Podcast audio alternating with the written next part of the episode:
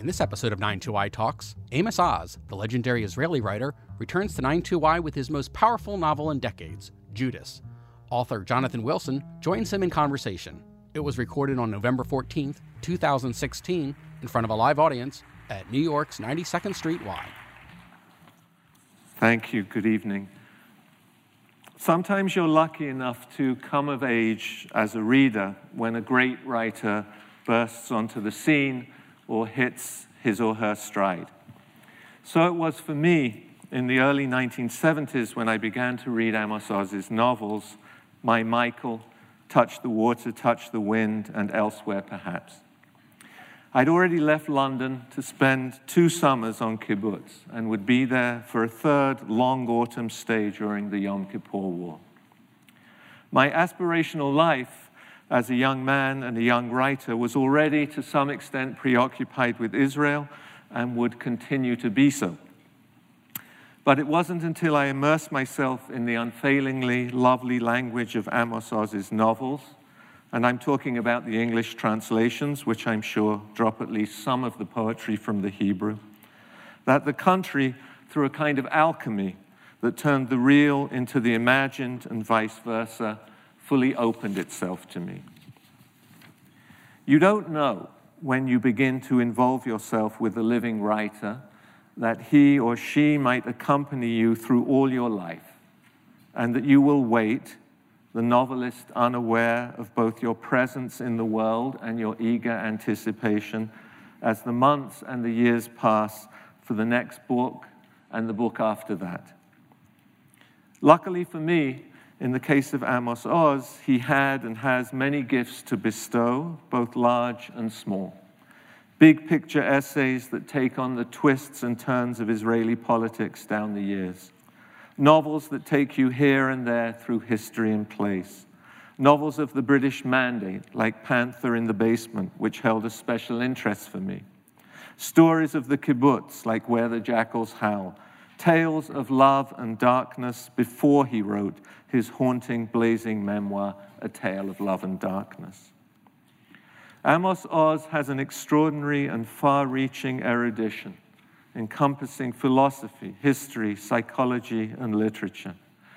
But in addition to the ideational features of his books, you also carry with you from his fiction the way light touches stone in Jerusalem as if the light burned from within the stone, or how the walls stand washed of dust after rain, or a snatch of dialogue, or the emblematic way that a character dresses or speaks, or as in Judas, the scent of violets with a hint of starch and steam ironing that always accompanies the beautiful and diamond hard Atalia when she enters a room. Or an arresting or lyrical opening sentence I have been called a traitor many times in my life. Or early in the morning, before sunrise, the cooing of pigeons in the bushes begins to drift through her open window. So you sit at home or you travel and you wait. Of course, you read other books and you have other favorite writers. But at the same time that you enjoy them, you are aware that you are waiting. The author gets older, as you do. His concerns change, as do yours. The politics of his country ramify and complicate. You need a guide, and your author comes to the rescue. You wait, and every couple of years, if you're lucky, a new book appears on the shelves. You feel as if it has been written only for you.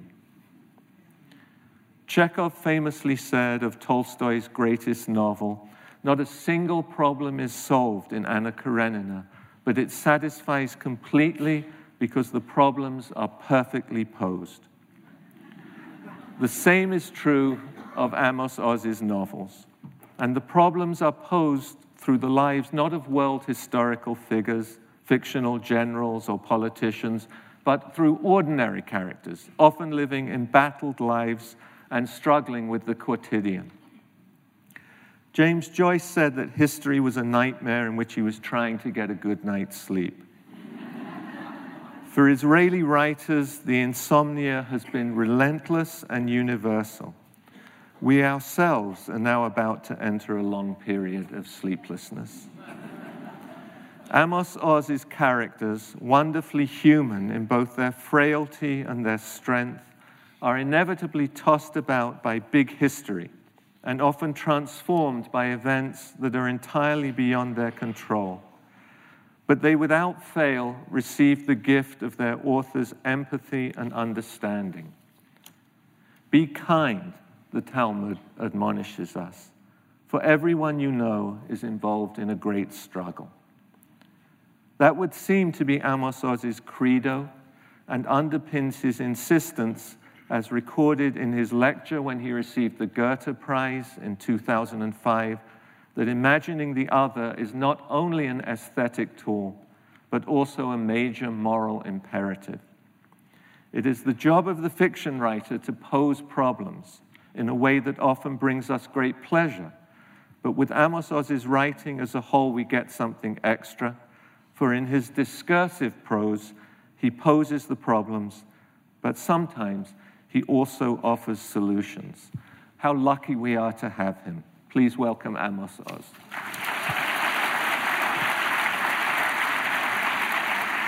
Thank you so much. My pleasure. Thank you.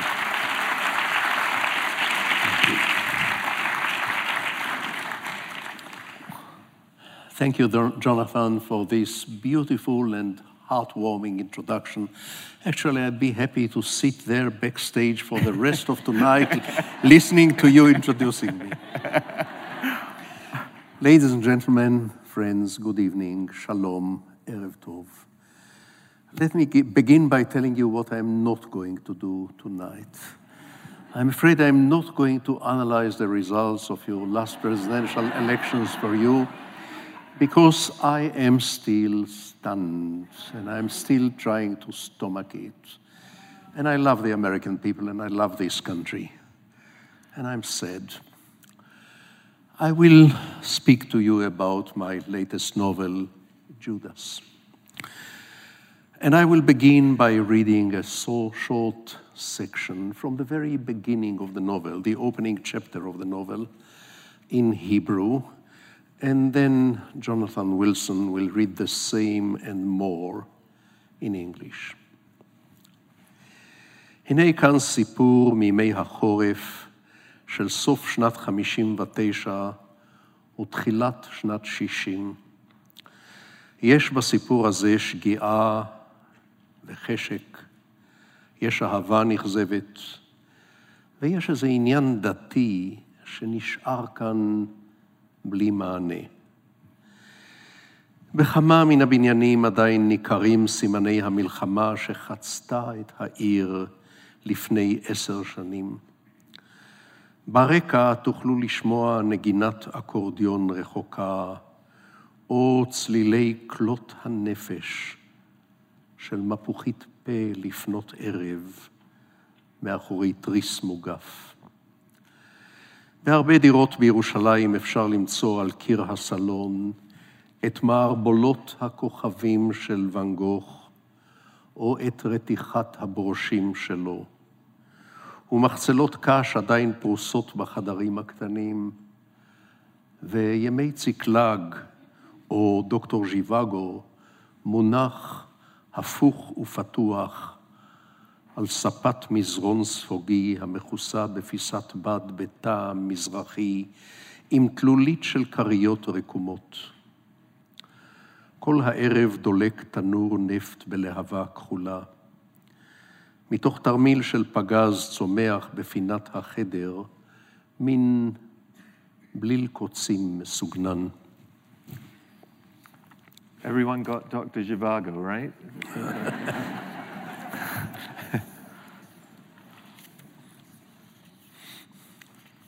Thank you. Here is a story from the winter days of the end of 1959 and the beginning of 1960.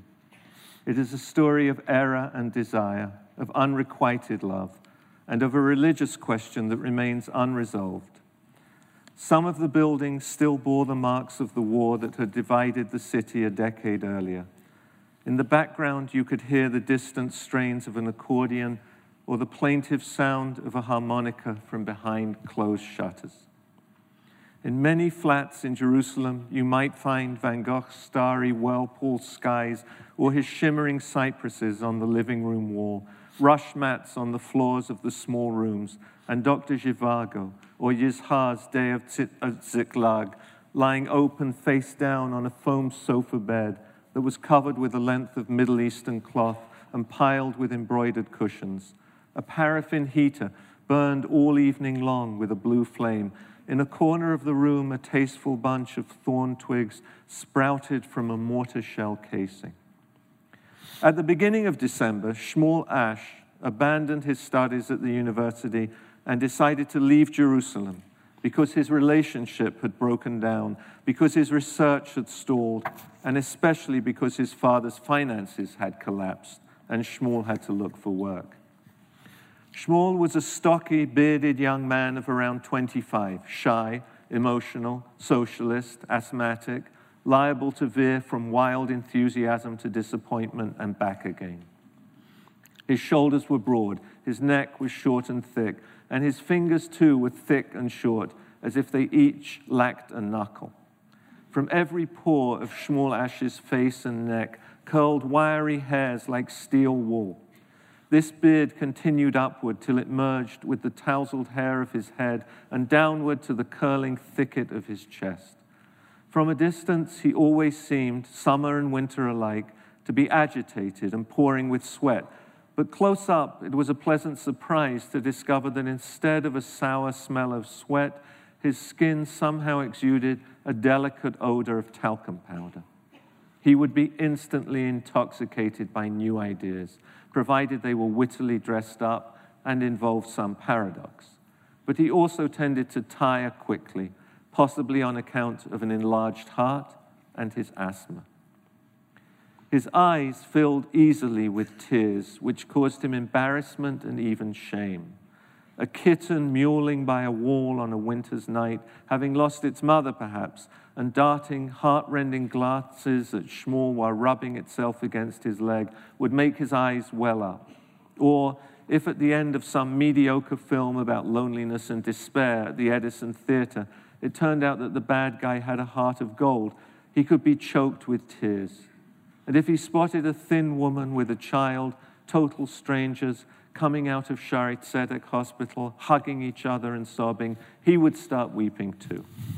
In those days, it was usual to see crying as something that women did. A weeping male aroused revulsion and even faint disgust, rather like a woman with a beard. Shmuel was ashamed of this weakness of his and made an effort to control it, but in vain. Deep down, he shared the ridicule that his sensitivity aroused and was reconciled to the thought that there was some flaw in his virility and that therefore it was likely that his life would be sterile and that he would achieve nothing much. Okay. Thank you, Jonathan. The English translation is by my wonderful translator, Nicholas de Lange.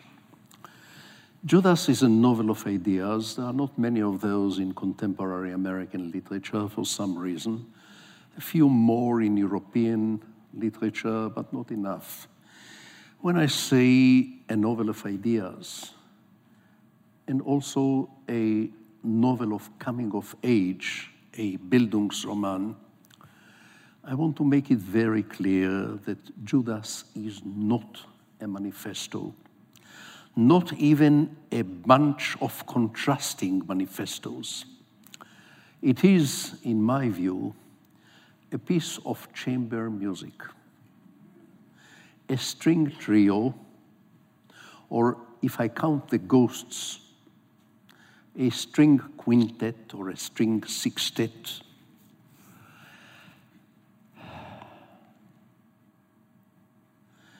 And it's a novel about how three total strangers, each one of them coming from a totally different planet, change each other in the course of one winter, three months really. They not only change each other in the course of three months, they also almost love each other at the end of those three months which I regard as a minor secular miracle. Now, treason and loyalty are among the central topics of this novel, although, at least in my view, they are not the heart of the novel. In Western history, as all of you know, Judas is the ultimate traitor, the most loathsome, the most ugly, the most despicable traitor, greedy, lacking conscience, sly, pretending, contemptible.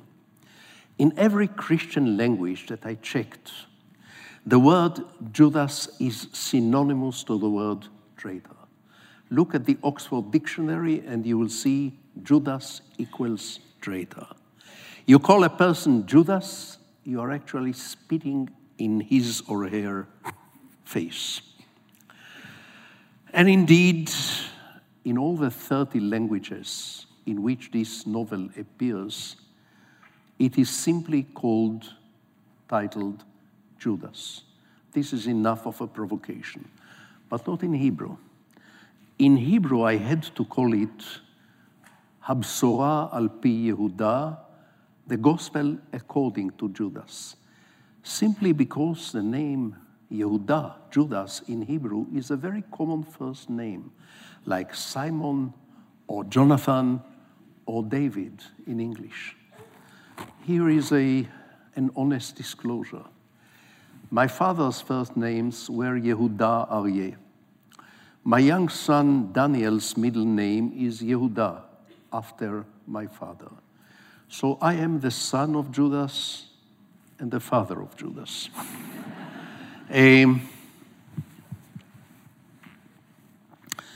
Judas Iscariot in the Gospels, in the New Testament, is, in my view, the Chernobyl of Christian anti Semitism in the last 2,000 years.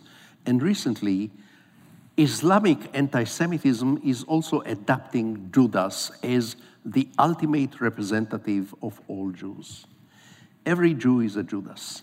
You know, it's difficult for a little child, say in Germany, who hears this horrible story for the first time from a parent, let's say a three year old German child, very difficult to draw the line between Jude and Judas, Jew and Judas.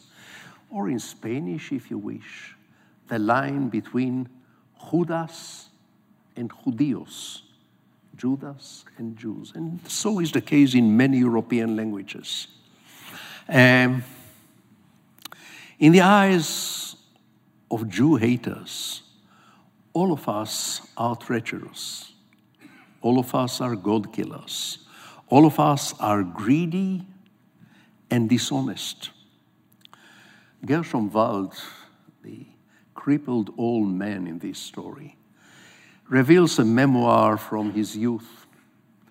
He travels in a train in Poland many years ago in the same compartment with two Catholic nuns an elderly, respectably looking old woman and a young, pretty, a angelic young nun. And he takes a Hebrew newspaper out of his pocket and reads it. And the old nun is very surprised and she asks politely, Excuse me, sir, you are reading a Jewish paper, aren't you? And the man says, Yes, I am Jewish and I'm about to migrate to Jerusalem and settle there. Silence. The young angelic nun says, close to tears, He was so sweet. How could you do that to him? And Gershom Wald says, Young lady, you know, when that happened in Jerusalem, I wasn't there. I had a dentist appointment on the same morning. Another honest disclosure this happened to me not in Poland, in another European country. train compartment, two nuns, one elderly, respectable, one stunningly good looking and angelic looking. I took out of my pocket, it was not a newspaper, it was a Hebrew book. You are reading a Jewish book? Yes, I'm a Jew from Israel, I'm, I'm an Israeli. And the young nun said, How could you? He was so sweet, how could you? And to this day, I kick myself for not telling her that I was not there on the crucifixion. I had a dentist appointment. Gershom Wald also says consider, not everyone can wake up in the morning, brush his teeth, drink a cup of coffee, and kill God. you have to be mightier than God Almighty. And you have to be endlessly vicious and corrupt to do that. The story of Judas in the Gospels is not an innocent story. I think this is the most terrible story ever told. Firstly, because it's a lousy story. Any decent editor should have cut it out. the villain is stereotypical and ugly and repulsive and, and terrible. The story is unlikely and illogical. It's not an innocent story. This story is responsible for more bloodshed, more innocent bloodshed, than any other story ever told in history. This story, as I said, is the Chernobyl of Christian anti Semitism for 2,000 years. Pogroms, persecutions, expulsions, inquisition, mass murder, and finally the Holocaust. Much of this originates from the stereotype of the ugly Jew in this story. Think, for instance, on Judas. In very famous and much celebrated paintings of the Last Supper in Renaissance art, there is the marvelous Jesus Christ with a halo around his head, more beautiful and attractive than beauty itself there are 11 uh, uh, disciples. Disciples. Disciples. Good looking, Aryan, blonde, very often blue eyes, tall. And in the corner of the table, there is this tiny, ugly little Semitic type. Dark, big ears, squinting eye, huge crooked nose, thick lips, rotten teeth, and an ugly, vicious smile on his lips. This was not invented by the Nazis. This was not established by the Stürmer. This comes from the heights of Renaissance art and earlier on from the early beginnings of Christian art. This is us, ladies and gentlemen. This is us. Jesus, Judas in the Last Supper. Now, I was a 16 year old student in Kibbutz Hulda. And I was a compulsive reader. And I realized pretty early that I have to read the Gospels, the New Testament. You know, they never teach the New Testament in Jewish schools, here or in Europe or in Israel. They never do. I realized that unless I read the Gospels, I will never be able to understand Renaissance art or Bach's music or the novels of Dostoevsky. So when my classmates, the tough, large, strong, good looking boys, spent the evenings on the basketball yards or chasing girls, I was hopeless in both. I went to the library and read the Gospels, seeking comfort in Jesus Christ. and I loved him. I loved his simpleness, his directness, his tenderness, his poetic, in, in marvelous poetic creativity, his wonderful sense of humor, his warmth. I argued with him, to be sure, never two Israelis who agree with one another. I disagreed with Jesus about the idea of universal love. I thought this was a childish idea. I think there is not a possibility, not a chance of universal love. It's against human nature. I disagree with him about forgive them because they know not what they are doing. Yes, I could agree with him about forgiving. Sometimes we have to forgive, but they know not what they are doing, turning the whole of humanity into moral infantiles. Wrong, I said. Jesus, you are wrong. When we inflict pain on others, we know very well what we are doing. We still do it sometimes, but we know what we are doing. So I disagreed with him, but I loved him. But then the story about Judas and the 30 pieces of silver and the kiss of the traitor, the most notorious kiss of history, in history, more famous than the kiss of Romeo and Juliet, and the goat killing. This story infuriated me, and, and, and I, I, I rebelled against it, not as a Jew, not for theological or chauvinistic reasons. It was the little detective in me which rejected the story and hated it. It was illogical, it was unacceptable. First and foremost, I asked myself, how much money were those most famous 30 pieces of silver? Most famous money in the whole of human history. Google had not existed in those days. Tell you a secret, even today I don't know how to use it. but it was easy to find in the encyclopedia that the 30 pieces of silver were roughly the equivalent of a little more than 600 US dollars in today's currency. It's a handsome sum of money, but it's not, it's a huge, not a huge money.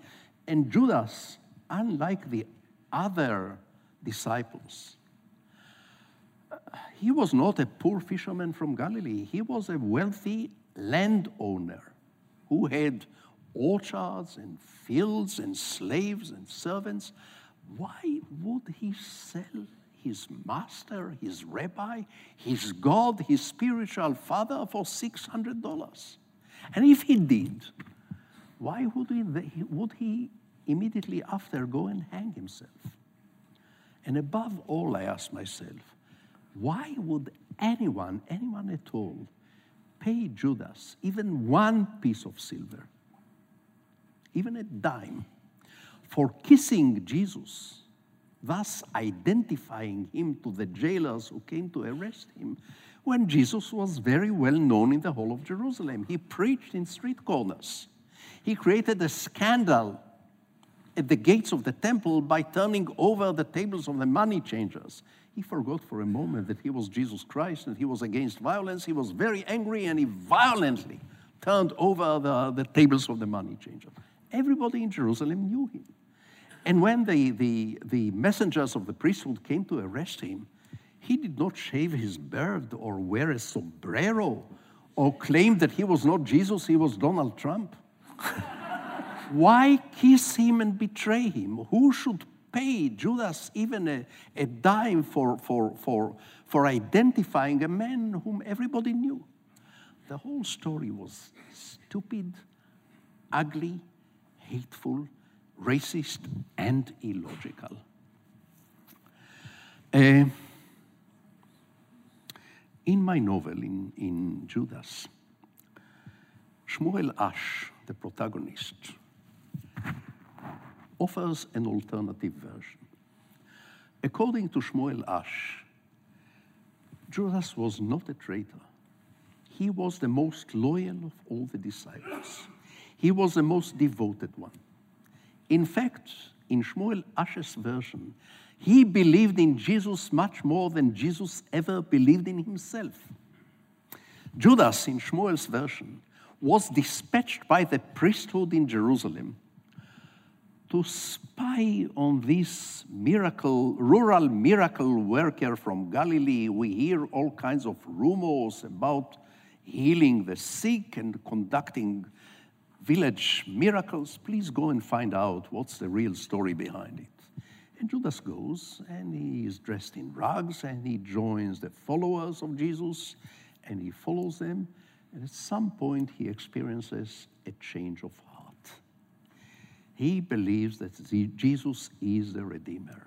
He believes that Jesus is the Son of God. He's in love with Jesus. Although he's older than Jesus, he's in love with him. He thinks Jesus is God. In fact, he doesn't love God himself, the God of the Jews, whom Judas regards as vindictive and angry and sometimes violent and cruel. He loves the Son more than he loves the Father. But being a man of the world, Judas realizes that working village miracles in Galilee would not take Jesus anywhere. Okay, people will admire him here and there, some rumors will travel around the villages, but this is not going to change the world. There are many miracle workers in Galilee, then and today as well. Judas is a man, a man of the world. He believes that Jesus must go to Jerusalem. And in Jerusalem, he must perform the greatest miracle of all times. He should get crucified and walk off the cross, alive and healthy and intact, and say to the crowds, Love one another, and this will be the redemption of the world. The whole world will go down on their knees. Jesus will, Jesus will say, Love one another, and the kingdom of heaven will begin. This miracle must be conducted in Jerusalem, the eve of the greatest holiday, Passover, with hundreds of thousands of pilgrim makers coming from all the corners of the country and from other countries. And the Romans will be there, and the Arabs, and the Edomites, and the Greeks. The whole world will watch prime time on television. And this will change the world. This will be the redemption. Jesus is reluctant. He is not at all happy to go to Jerusalem. To Jerusalem. He is not at all happy to get crucified. In fact, he is terrified. And the Gospels, the New Testament, is full of manifestations of Jesus' insecurity and physical fear of death. He doesn't want to die. And Judas keeps telling him in Shmuel Ash's version, You can do it. You have revived the dead. You walked on the, on the water. You healed the sick. You turned stones into bread and water into wine. You will make it. You can do it. You will show them. You will change the world, but you must do it. Be brave. Do it. Even in the last night, the Last Supper, Jesus still hesitates. He says to his Father in heaven, If you can remove this cup from me, please do. I don't want to be crucified.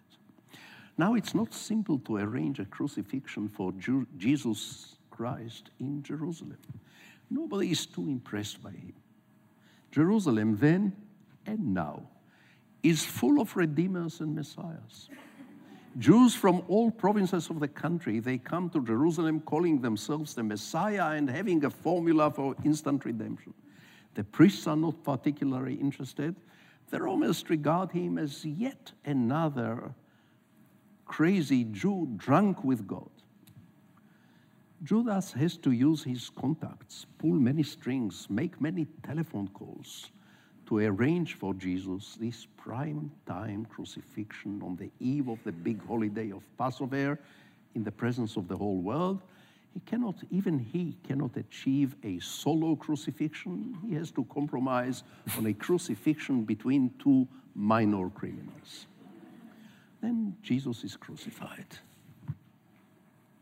And he bleeds on the cross. And he cries and screams on the cross with pain and agony. And the crowds are, crowds are there, hundreds of thousands of them. And they watch and wait and they watch and wait, and nothing happens. And Judas at the feet of the cross says to Jesus, Do it, do it now, show them. And Jesus tries the mic. What's wrong with the mic? Why didn't you say so earlier? You have missed my entire wisdom. we'll just start again. I don't know what's wrong with the mic. So, can you hear me now? Yeah? Okay. Okay. So Jesus tries, he tries hard. He tries to pull his hands and his feet off the nails, and it's not working and he dies with the most famous words ever pronounced by a human being on his lips. He says, Oh God, why, oh my God, why have you forsaken me? And these words could only be pronounced by a man who believed, or at least half believed, to the last moment, that his Father in heaven will take him off the cross, that Judas was right, that it's going to happen and it's not happening. And Judas realizes when Jesus dies on the cross, he realizes that he killed his teacher, his rabbi, his spiritual father, his beloved man. He killed him with his own hands, and he goes and hangs himself. This is the version of Shmuel Ash.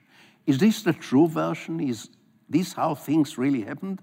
I don't know. I had a dentist appointment that moment, on that morning. But I think Shmuel Ash's version is much more convincing than the impossible and ugly stories in the Gospels. Uh, in a sense, Judas, in Shmuel Ash's version, believes in Jesus much more than Jesus ever believed in himself. And when Judas hangs himself, Shmuel writes, Thus died the first Christian, the last Christian, the only Christian. Very provocative words, and in some Roman Catholic countries in Europe, they were painful for some readers. I know it. I've always been fascinated by the question of treason. Who and what is a traitor? partly because I've been called a traitor many, many times in my life by some of my own fellow countrymen for my politics. And Shmuel Ash says that very often throughout history, not always, but very often, a traitor is he who changes in the eyes of those who will never change, who despise change, who regard change as treason, who hate change. I'm not speaking about the trite, banal traitor who sells the, the formula of a, a, a, a manufacturer to the competition for money. Uninteresting. I'm talking about those individuals in history who were labeled traitors, and some of them were killed as traitors by some of their own fellow countrymen simply for being ahead of their time. The prophet Jeremiah, who told the people of Jerusalem, don't try to fight against the whole world. Don't try to behave as a superpower. Power. You are not. Don't try to force your ambition on other peoples because you are not strong enough to do this very actual words, very contemporary words. He was hated and despised by the kings and by the people. He was put in jail. You should have read the, the, the, uh, the uh, hate mail he received, the talkbacks of that time. Here in this country, Abraham Lincoln, the liberator of the blacks, the black slaves, he was, blamed, he was labeled a traitor by millions of Americans who fought against him a bloody civil war and ultimately paid with his, with his life. The brave German officers who tried to kill Hitler in 1944, they were executed as traitors. Winston Churchill, when he dismembered the British Empire, millions of Brits called him a traitor. Or Charles de Gaulle, when he took France out of North Africa and gave the Palest- not the Palestinians, the Algerians their freedom. He was labeled a traitor by millions of French people, and they tried, they attempted to kill him. A, very recently, Gorbachev, disembarking the communist bloc, he was regarded by Orthodox communists, he is still regarded as a traitor. And in our own Israeli history. Theodor Herzl, the founding father of modern Zionism, was called a traitor by many loyalist Zionists because he considered Uganda as a temporary alternative homeland for the Jews. He was called a traitor. David Ben Gurion, the founding father of the state of Israel, was labeled a traitor by many militant Israelis who oppose the idea of partitioning the biblical homeland into two sovereign states, Israel and Palestine, which I think was not a bad idea right from the beginning, right from the outstart. Anwar Sadat, who came all the way to, to Jerusalem to address the Knesset and stretch out his hand for peace with Israel, he was and is regarded as a, as a traitor by millions of Arabs, and he paid with his life. Menachem Begin, who gave back the whole of Sinai in return for peace with Egypt, is, was and is regarded as a traitor by militant Israelis. Rabin and Peres, who recognized the existence of a Palestinian national movement, they were labeled traitors by many Israelis, and Rabin even paid with his life for this. Even Ariel Sharon, who dispatched his bulldozers to raze his own settlements in Gaza, he was called a traitor by many Israelis. And of course, creators, writers, intellectuals like Thomas Mann or Emile Zola or Solzhenitsyn or Pasternak or for that matter, very many American creators in the days of, of McCarthyism, they were labeled traitors. You know, it's a wonderful company. If I compare the club of traitors to the club of non traitors in history, I'm not sure which club is more respectable. When they call me traitor, some people in my own country, I wear this as a Legion d'honneur on my lapel.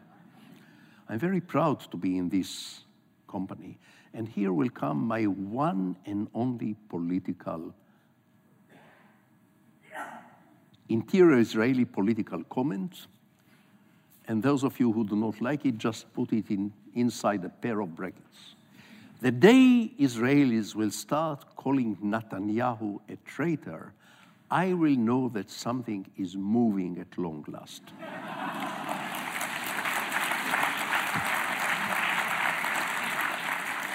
Close brackets. All right. Treason and loyalty are a central issue in the novel, but they are not the heart of the novel. They are essentially, it's a story about love and desire, longing, loneliness, loss, pain, timidity, defeat, search, concession, death, desire, remorse. The great and simple things which every one of us experience to some extent. Very hard to write about those subjects because every reader can check on me. Every single reader can say, You don't know the first thing about loss and loneliness and desire and death and timidity. I could tell you, I could teach you. Everyone can check on me. And this is also a story about divided Jerusalem, which is almost a character in Jerusalem, in, in the novel. Jerusalem of the late 1950s and the beginning of the 1960s. An injured city, a bitter city, painful and beautiful and proud and very creative and very independent minded. I miss that Jerusalem, I have to confess. I miss that divided and, and, and bleeding Jerusalem of the late 50s and the early 1960s. In this novel, the woman, Atalia, is almost synonymous to the city of Jerusalem. Proud, injured, bitter, original, attractive, very strong minded, very independent. I think of her in that winter and I think of the city of Jerusalem in this winter, in that winter, 59 and 60. And I hear a lone sound of a cello, a long, a, a long, a lone cello note on a winter night. So this is about Jerusalem, and this is about the great and simple things in the world. This is a very basic novel. Three people are sitting for a whole winter in a closed room. Rain and wind are beating at the shutters from out, the windows from outside, and they talk and talk and talk and drink gallons of tea. This is not the beginning of a joke, this is my novel. when I wrote it, I thought very few people will read it. No violence, no intrigue, no Palestinians and Jewish settlers, no uh, tycoons, no Mossad agents, no Holocaust. Some sex, but it only comes on page 260 or so, very late in the novel. Why would anyone read a novel about three eccentrics who talk and drink tea the whole book? And still people read it. To my utter amazement, this book had become a, a best selling book in 15 different countries and in Israel, read by hundreds of thousands and discussed everywhere. Why, I still don't know. But they are different. They, they come from three different planets. The old man, Gershom Wald, is a bitter skeptic, sometimes a cynic. He believes in no ideology, no religion, no faith. To him, every single religion, regardless, every single gospel, regardless where it comes from, every single idea of salvation, every single form of world reforming begins with wonderful hopes and ideals and ends with rivers of blood and torture chambers and persecution and discrimination and jihad and crusade and inquisition and gulags and gas chambers. Leave the world alone. The world is not at all wonderful in Gershom Wald's view. It's a terrible place. But anyone who tries to improve or to change it ends up spilling even more innocent blood. Leave it alone. Leave it as is. The young man, Shmuel Ash, he is a great idealist. He is a world reformer. He decorates his room where he moves when he gets the job of a caregiver to the old man. He decorates his room with posters of Fidel Castro and Che Guevara. He believes in instant revolution, instant redemption, instant world reforming. He believes in a formula. Obviously, those two are alien to each other. They mock each other, especially the old man is mocking the ideal, idealism of the young man. They dislike one another initially. And in the middle, there is Atalia. She is middle aged, angry, injured, bitter, sometimes resentful toward the entire male sex. To Atalia, the men, men have been running the world for thousands of years and turned the whole world the whole world into a perpetual slaughterhouse. Men, in her view, are eternal, eternal teenagers who will never grow up. They need their egos watered twice a day, or else they become monsters. She has reasons, and I'm not going to give you a spoiler. She has reasons to be so resentful about men. She takes them to bed, many of them. She changes men like other people change socks. But she doesn't trust them, and she doesn't like them.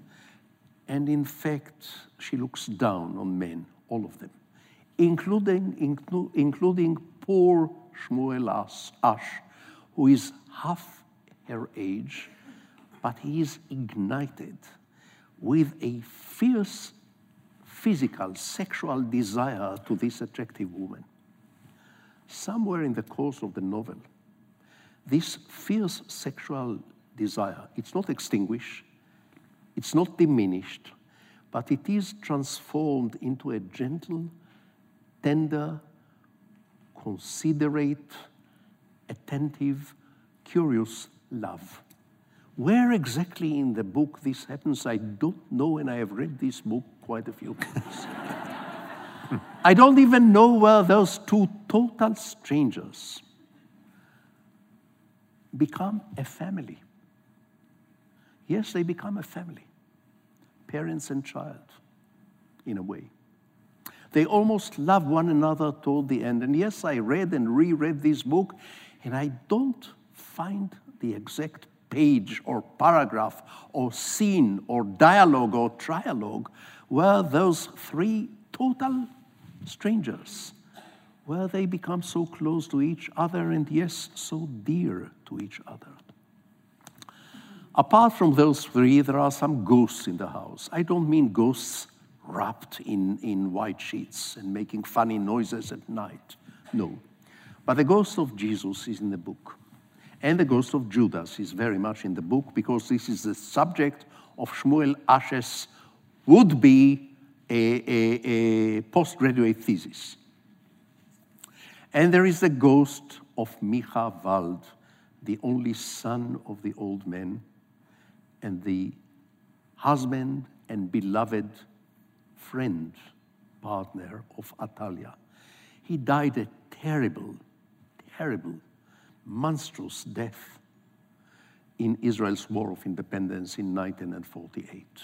And there is the ghost of Shealtiel Abravanel, Atalia's father, a big traitor, a man who was part of the Zionist leadership, a member of the Zionist executive, a member of the directory of the Jewish Agency, the shadow government of the Jews in British Palestine. And he was the only one among them who objected the idea of creating a Jewish state, objected Ben Gurion. And he was kicked out and, and, and, uh, and ostracized and boycotted and hated by everybody and died like a lonely dog in a self imposed home arrest in his home, regarded by everyone as a traitor to Zionism. Don't Google him. There was no Shealtiel Abravanel. There was no, there was no living model for this character. But he represents, along with the others, each one in his or her own way, the living and the dead. They all represent, in different ways, the roads not taken. This is the invisible subtitle for my novel, The Roads Not Taken. Abravanel never advocated a binational state of Jews and Arabs, no. He was against the very idea of national states altogether.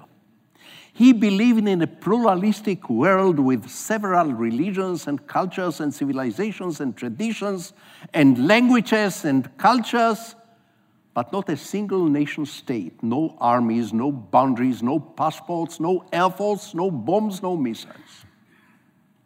Why don't we all live like a big, divided, pluralistic family? Why create a tiny little Jewish state through blood and fire and engage ourselves in an everlasting fighting with the Arabs and with Islam? when the whole idea of nation state is anachronistic, it's fading away, it's going to die, it's going to vanish very soon, says Abravanel. A world divided into hundreds of little nation states with boundaries to Abravanel is like a zoo where different animals are put in different cages. Gershom Wald sardonically responds to the ghost of Abravanel by saying, Yes, when people behave like savage beasts, maybe it's a good idea to put them in different cages. Moreover, Gershom Wald, and way behind him, the ghost of Ben Gurion. I say the ghost of Ben Gurion, although when the novel takes place in Jerusalem, Ben Gurion is still very much alive. He is still the, the, the king of Israel, the mythological prime minister and defense minister, but his ghost is in the house, it's taking part in the seminary. And Wald and Ben Gurion behind him, they say yes. A world with no nations, a world with no states, a world with no boundaries, no armies. It's a wonderful idea, but why should we, we Jews be the first ones? We have given the world for 2,000 years a one man show or a one people show of a people with no boundaries, no nation, no country, no army.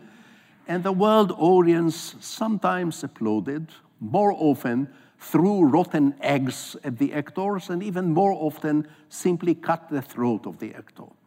So, as long as everyone else in this world have bars on their windows and locks on their doors, why should the Jews not have the same for the time being? When the day comes and everybody knock down the walls between them and the time of universal brotherhood materializes, oh, we Jews will be delighted to knock our own walls and give up our own Zionist Jewish state and join the orgy. But we will not be the first ones. For a change, out of caution, out of painful experience, we will be maybe the fourth one in the neighborhood and the tenth one in the world. We don't have to be the pioneers again. It's a fierce argument, and I am on both sides in this argument. Don't ask me where I am. This novel is not a manifesto. It is a painful and fierce argument.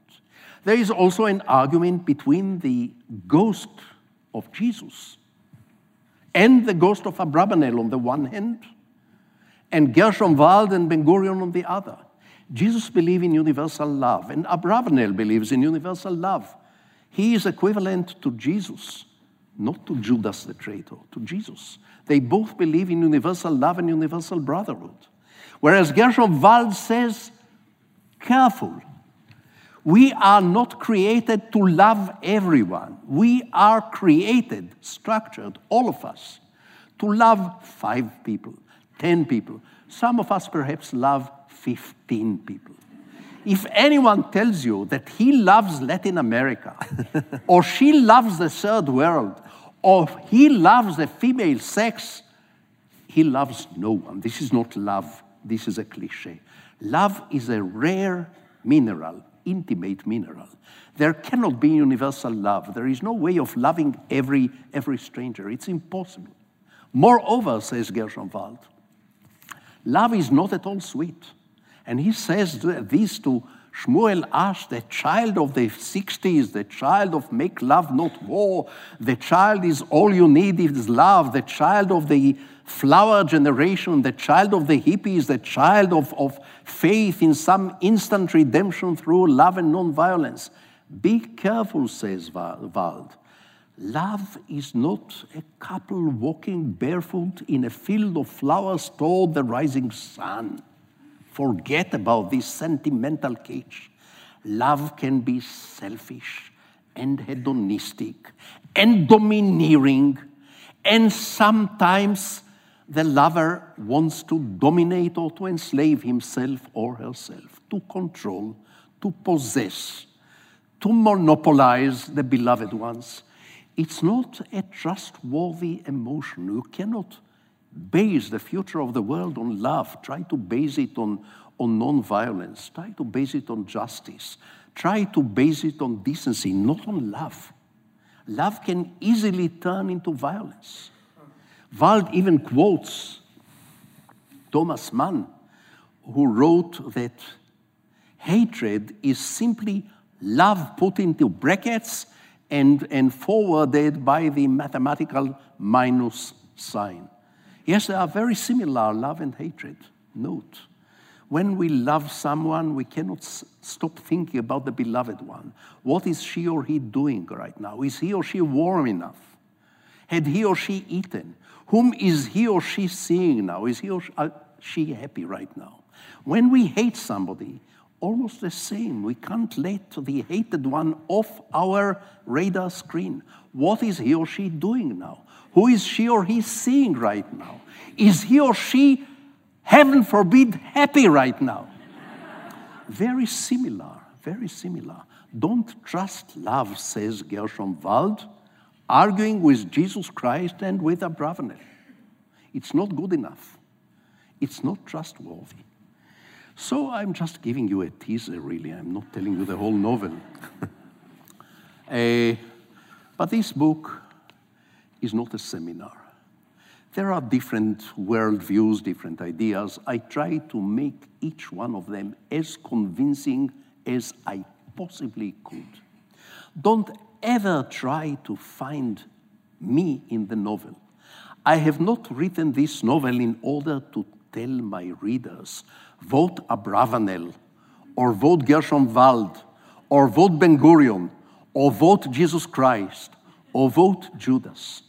This Judas, who is so deeply admired by, by Shmuel Ash, his great rehabilitator, this Judas is in some way a terrible fanatic. He wants instant redemption right now. He risks and even sacrifices his teacher for the sake of his impatient for instant redemption right now through one single miracle, one single revolutionary act. Waldo doesn't like it. Ben Gurion doesn't like it. Shmuel Ash himself is becoming skeptical about universal redemption. So I have not written this book to put myself behind one of them. I was playing tennis with myself on two courts simultaneously, trying to be as efficient and good and elegant on both sides of the net, or if you wish, on all four sides of the net. You want my politics, you will find them in the internet, not in my novel. I would never take the trouble to waste five years of my life to cope with this monster simply to tell my government to go to hell or to tell the Israelis to stop oppressing the Palestinians or to tell the people in the world to start loving one another. This is not written to send a message. This is written to tell a story, and the inner story is a story about compassion and about, as I said earlier, the minor miracle, secular miracle, of total, total strangers becoming very close to one another, very dear to one another at the end of the novel. I would even say cautiously, almost love one another toward the end of the novel. It took me five years to cope with this monster. I dropped it twice. I despaired. I thought, let Dostoevsky come and finish it. It's too heavy for me. I thought maybe William Faulkner will do the job for me. It's too big for me. I dropped it. The drafts swelled into more than 1,000 pages, and I sliced it mercilessly because I wanted to be, this to be a novel with no fat. There's one chapter in this novel, chapter 47, which is the only big digression in time. It takes place on the day of the crucifixion in Jerusalem, the same Jerusalem. And it lasts, this chapter, a few hours between Jesus dying on the cross in the early afternoon of the Friday, the eve of Passover, and Judas hanging himself four or five hours later. I wrote an early draft, 60 pages. I said, This cannot be, it's going to drown the whole boat. It must be shorter. I threw the draft away, I rewrote it again, 80 pages. I destroyed this again and again. Finally, chapter 47 consists of 10 pages in Hebrew, maybe 11 or 11 and a half in English. English is always less sparse and less algebraic than Hebrew. Even the Bible in English is about 30% longer than the Hebrew original. But that's a different topic. However, I tried to make this book very compact and very thin, and this is hard. This was hard.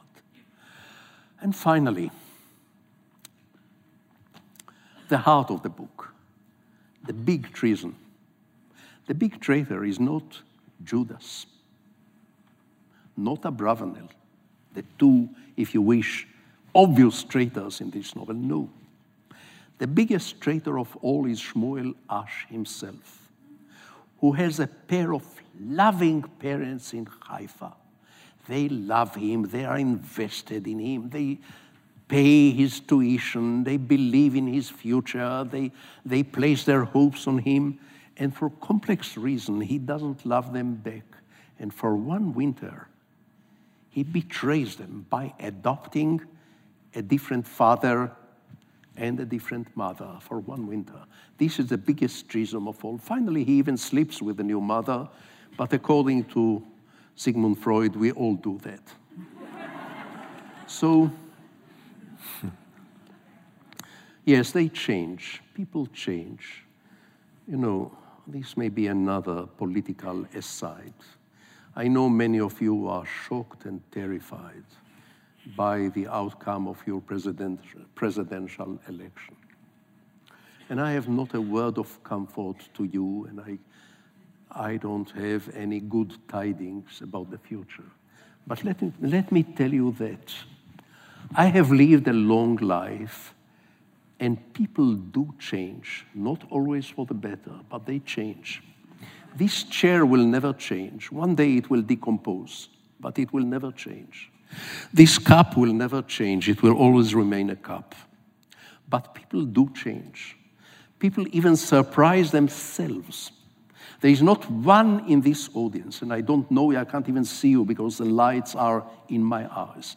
There is not one of you, a man or a woman, who have not at least once or twice in, in life surprised herself or himself so much that you ask yourself, is it really me doing this or saying this? Is it really me? People do surprise themselves. I have seen the traditional leader of the Israeli hardline right wingers, Menachem Begin, give back the whole of Sinai to the Egyptians in return for peace with Egypt. No labor leader was ready to do that. I have seen Shimon Peres and Yitzhak Rabin, and I knew them both quite well. One of them was a personal friend. And they both were very trivial, hardline hawks when I met them.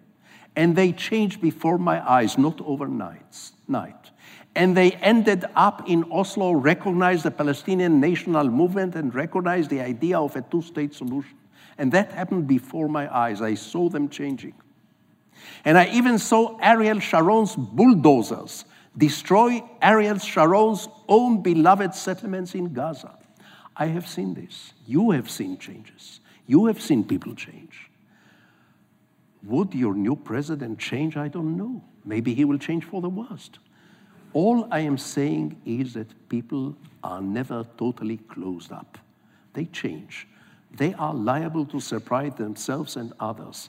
By the way, I make a living by writing stories and novel about the way people change each other, as they do in Judas.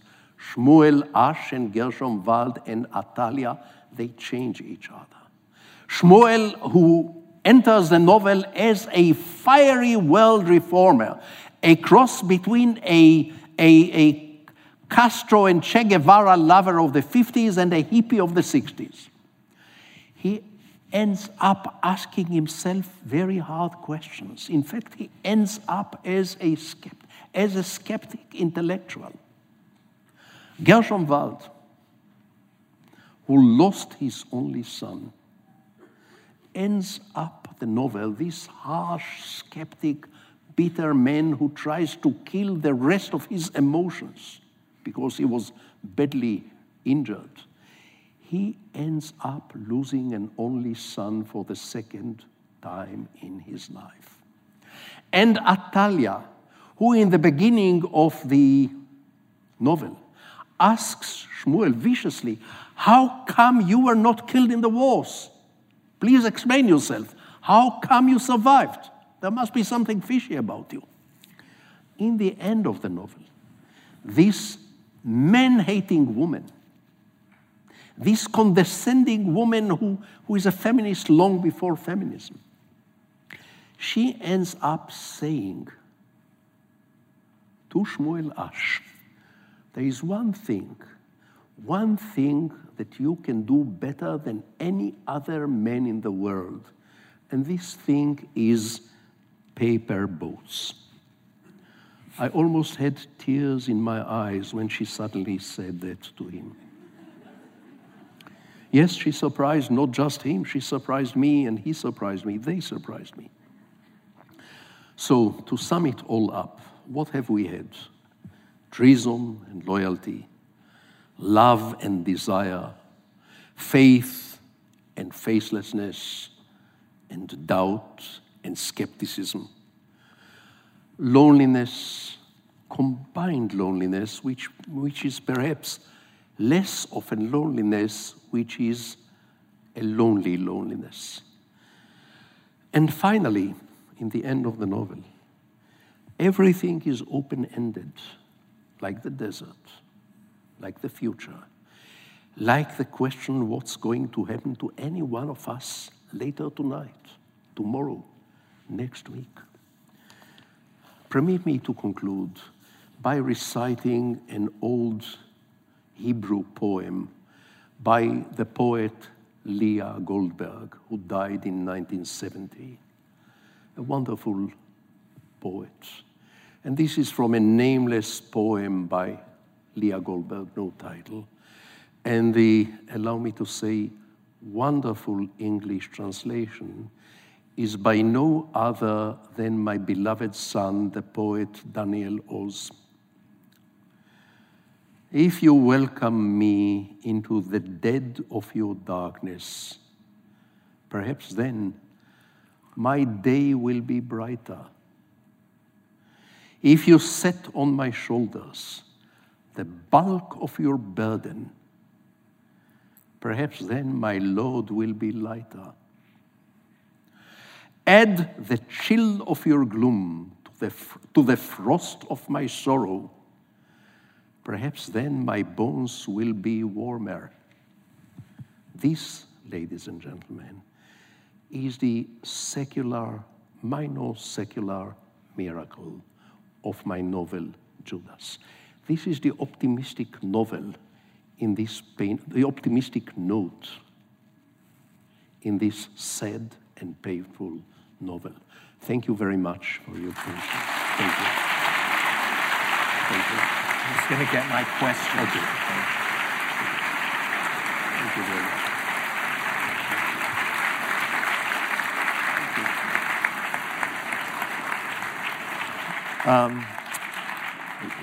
We're going to, you want to give me the card? Of course.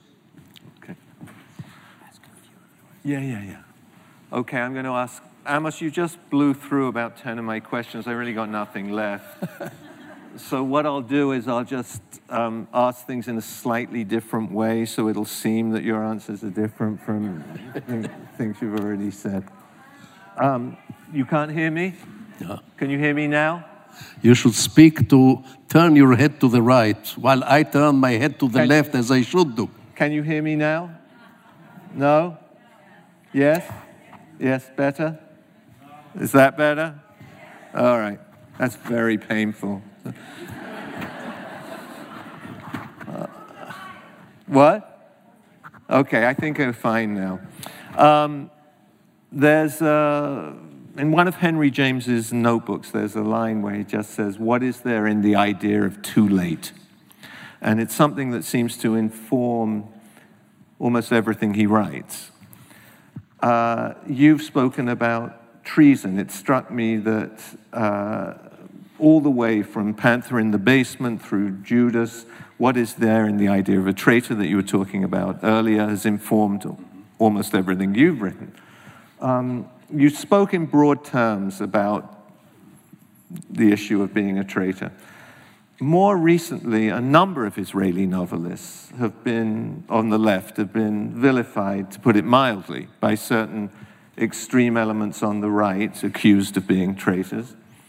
How embattled do writers feel in Bibi's Israel, and how did this sad state of affairs come to pass? And these are questions that, in the last few days, as we enter the long nightmare of Donald Trump, seem especially exigent for Americans too.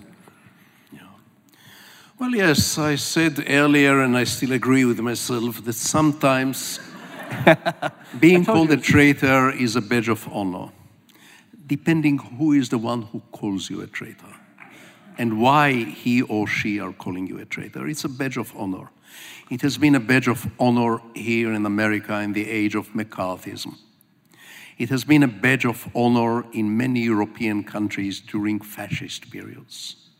It has been the badge of honor for many intellectuals, writers, and poets who were simply ahead of their time.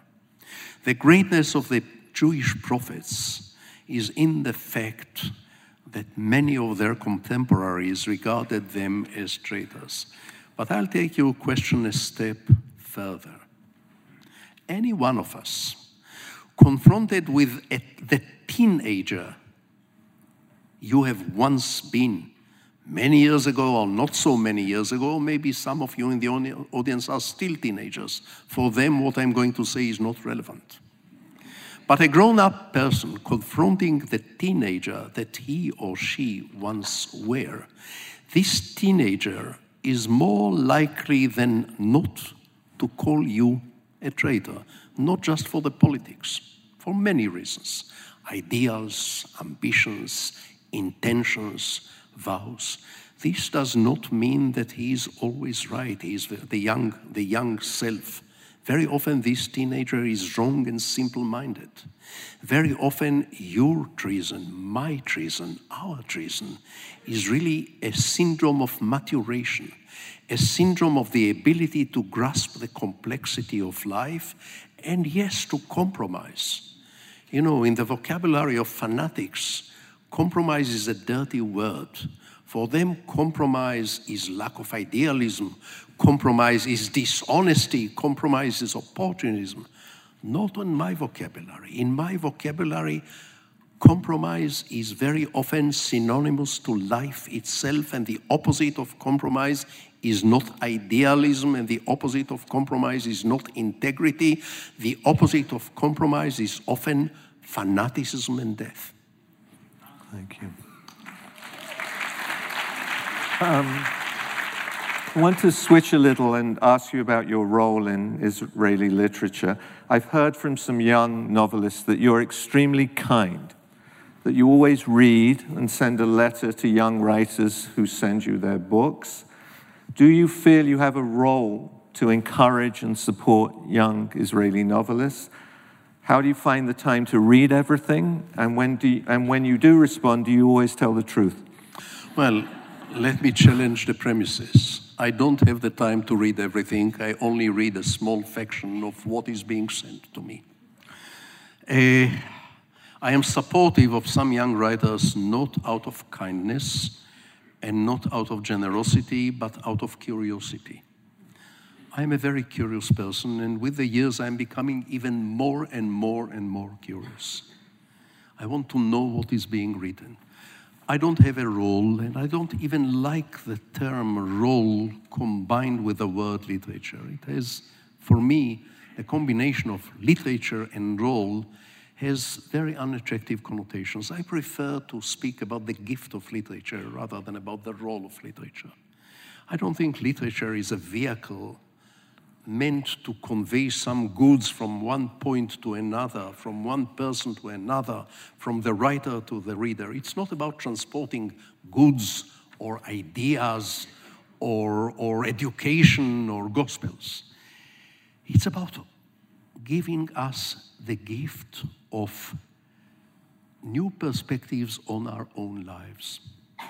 We read a novel, and sometimes in the end of the novel, we may know one or two things about the world which we haven't known before we read the novel. We may know one or two things about foreign countries or foreign periods which we haven't known before. But first and foremost, if it is a good novel, we know one or two things about ourselves which we haven't known before. This is, to me, the criteria for good literature. This is the gift of literature. It's not a tool, it's not a vehicle. I don't read young people's novels or other authors' novels out of kindness or generosity or because I have a role. I read them because I am hugely curious. Perhaps one of them, two of them, some of them have something new to tell me about myself. And you know what they do? The good ones, they do. And then I am very grateful and I have my ways to express my gratitude. Thank you. Um, I want to go a little further into Trump, as it's on yeah. everyone's mind. Um, the US has just elected an, an unabashed racist and misogynist into the White House. He's already appointed as his chief strategist a man who is, among other horrors, a card carrying anti Semite. Meanwhile, our uh, Twitter happy and not so well read president to be has pledged to move the American embassy from Tel Aviv to Jerusalem. And despite the apocalyptic shadings of his policies, he's been greeted enthusiastically by two countries' governments in particular Israel and Russia. Uh, I think I know from what you've been talking what you think of Trump, but what of the broadening divide between American and Israeli Jews in this regard? The vast majority of American Jews voted against Trump. Well, you know, you say Israeli Jews as if we were a, a regular army.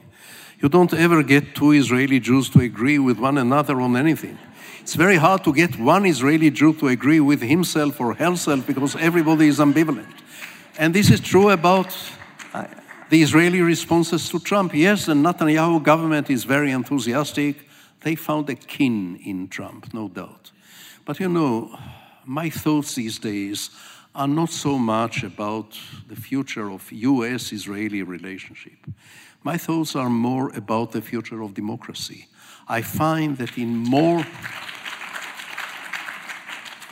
in more and more places, including this blessed America, including my own beloved Israel, including many European countries, there is a growing gap, really a contrast between the virtues which are necessary for a person to be elected for office and the virtues necessary to lead a nations. They are almost mutually exclusive. If you have what it takes to become a head of state, you don't have what it needs to be a leader. If you have what it needs to be a leader, you will not be elected. This is what worries me, and this is true not only of America. Yeah. Also, if you wish, the sad fact that in many countries, including here, politics is becoming an extension of the entertainment industry.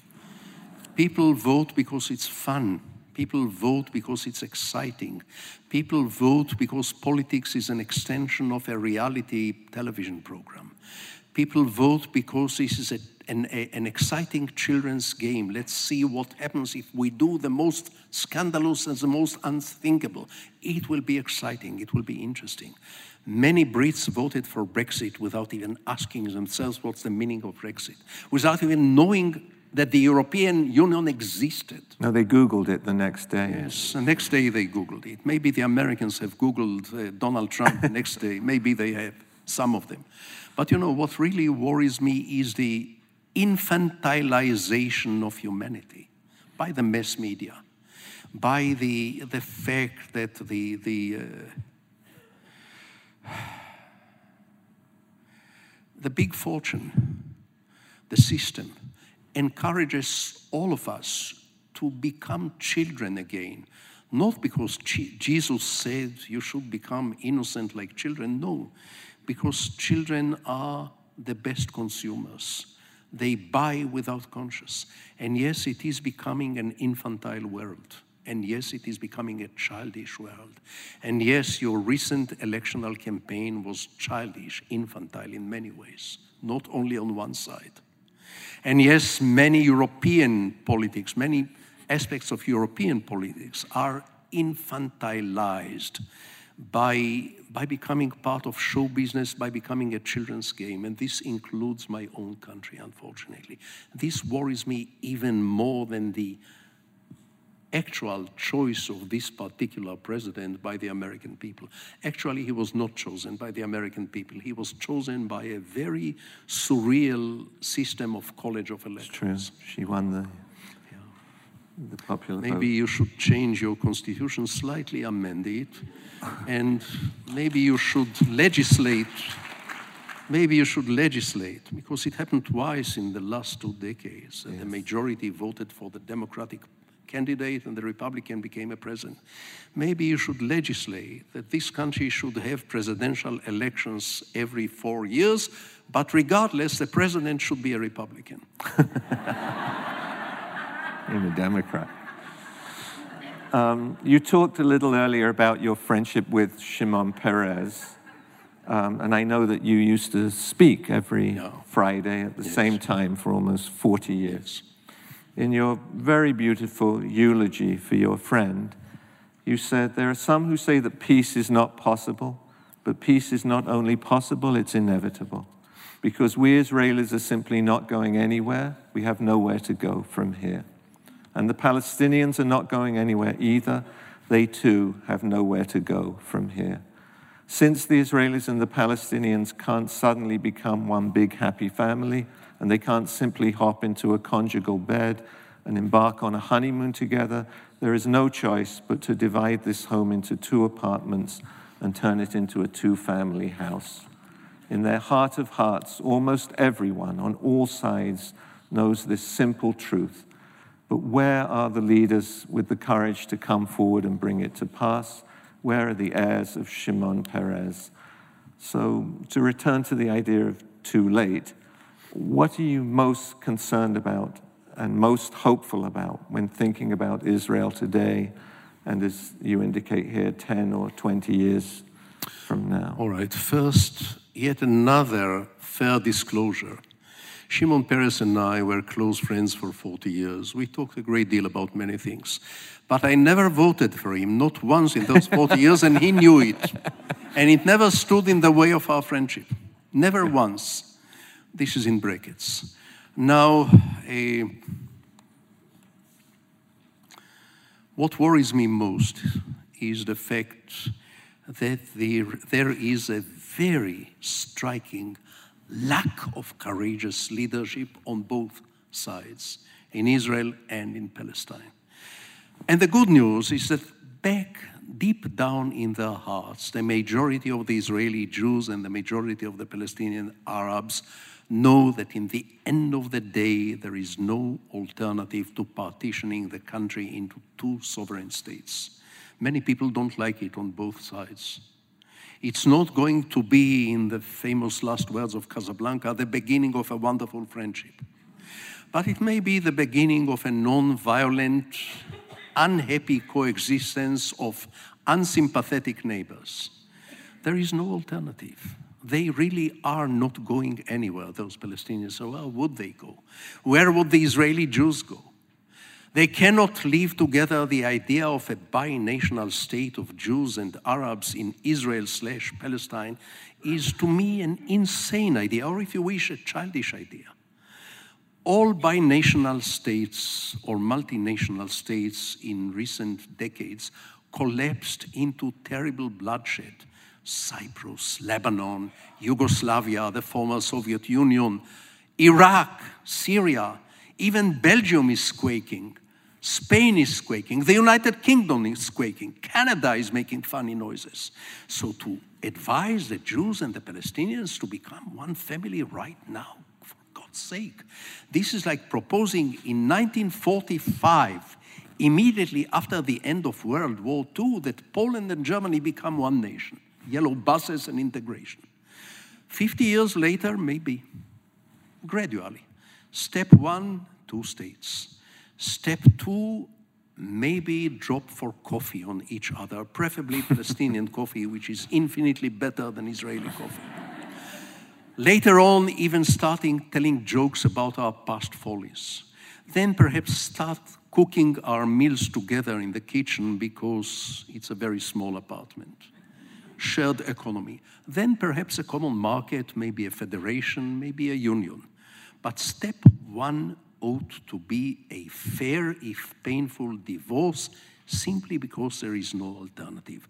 The good news most people know it on both sides in their heart of hearts. They don't like it, but they know it. Bad news the patient is unhappily ready for the surgery, but the doctors are cowards on both sides. Hmm.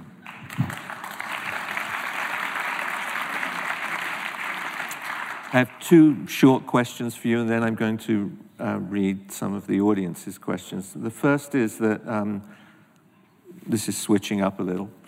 Uh, Bob Dylan winning the Nobel Prize seems to have upset or offended some American writers. What do you think about it? very surprising choice and extremely popular choice. Uh, what? yeah. okay, my. That's a good answer. Uh, my last question that, from me uh, is about the film of A Tale of Love and Darkness. And I just wanted to ask what kind of experience it was for you, if you've seen the film, to see both yourself and Natalie Portman portray your part of your mother in that movie. Yes, I have seen the film. No, I don't think I want to share with you what kind of experience it is for any human being to watch his own childhood, including very traumatic moments, personified by others on the cinema screen. I don't think I could share this experience, but I could tell you that Natalie's, Natalie Portman's film is a labor of love. Low keyed, cautious, delicate, full of devotion to the novel, and full of the realization that the fil- film cannot possibly be and should not even try to be a reflection of the novel. You know, I said to Natalie the first conversation she and I had about, about her idea, I said, for God's sake, be unfaithful in order to be loyal. Mm-hmm. And I also said, filming a novel is like playing a violin concerto on the piano. You can do this. You can even do this quite successfully on one strict condition. Never ever try to force the piano to produce the sounds of the violin. That's beautiful. Thank you. Um, I think we have time just for a couple of these questions from the, from the audience. Uh, Considering the leaders in power in countries around the world, one wonders what should we do now?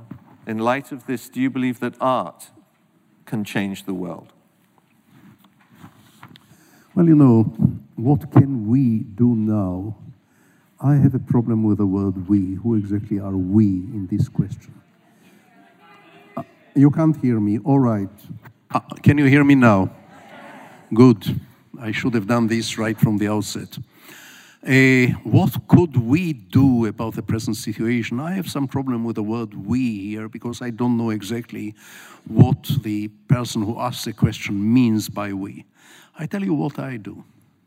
I do what I can. The fire, the flames are big and horrific. Every one of us has to choose confronting a big fire. You can run for your life and leave those who cannot run to burn because, unfortunately, they cannot run. You can write an angry letter to the editor blaming those who started the fire. But you can also take a bucket of water and pour it on the fire. And if you don't have a bucket, use a glass or a cup. And you don't even have that, use a teaspoon. Every one of us has a teaspoon fill it with water and throw it in the fire. The teaspoon is very small and the fire is very large, but there are many of us and every one of us has a teaspoon. That's my simple answer to this question. I do what I can as a teacher, as a writer, as a neighbor, as a citizen to pour some water on the flames of hatred and incitement and fanaticism and bigotry and prejudice. I have words and I use words. These, my words are my teaspoon. This is what I can do. What can you do? What can the person who asked the question do? This is a question only you can answer. But I can tell you there is something you can do. Something you can do. I know that. I don't know what it is, but there is something every one of you can do. Do it. One, one more. Okay. This is the last question uh, from the audience, which is somehow perfect for to end an evening at the YMHA. Based on your reading of the Gospels, which is your favorite and why? Which of the Gospels is my favorite? Well, my favorite is not any one of the Gospels. My favorite is Jesus Christ Himself. I love this man, although I disagree with him greatly. I don't think for a split second that he was a God or a son of God. He was a rebellious Jew, and I love rebellious Jews. He was a non Orthodox Jew, and I love non Orthodox Jews, even when I don't agree with them. He tried to purify Judaism from a lot of fat that gathered and stick to it, and I love it. He never meant to start a new religion. Oh, no. He was born a Jew and he died a Jew, and he never dreamt of being a Christian. Never.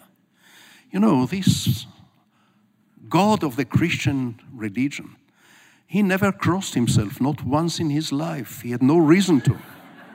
He never set foot in a church. There were no churches in his day. Never in his life. He went to many synagogues, many times he went to synagogues. He evoked scandals in synagogues, but he went to synagogues all right. What kind of a Christian is he if he never crossed himself, never frequented the church? He was born a Jew, he died a Jew. I feel familiar to him, I feel kinship with him, I love him, and I fiercely disagree with him about universal love and about uh, knowing not what we are doing when we are doing painful things to other people. I love him and I, I, I, I challenge him. That's my attitude to many Jews, not just to Jesus Christ. Thank you. Thank you very much.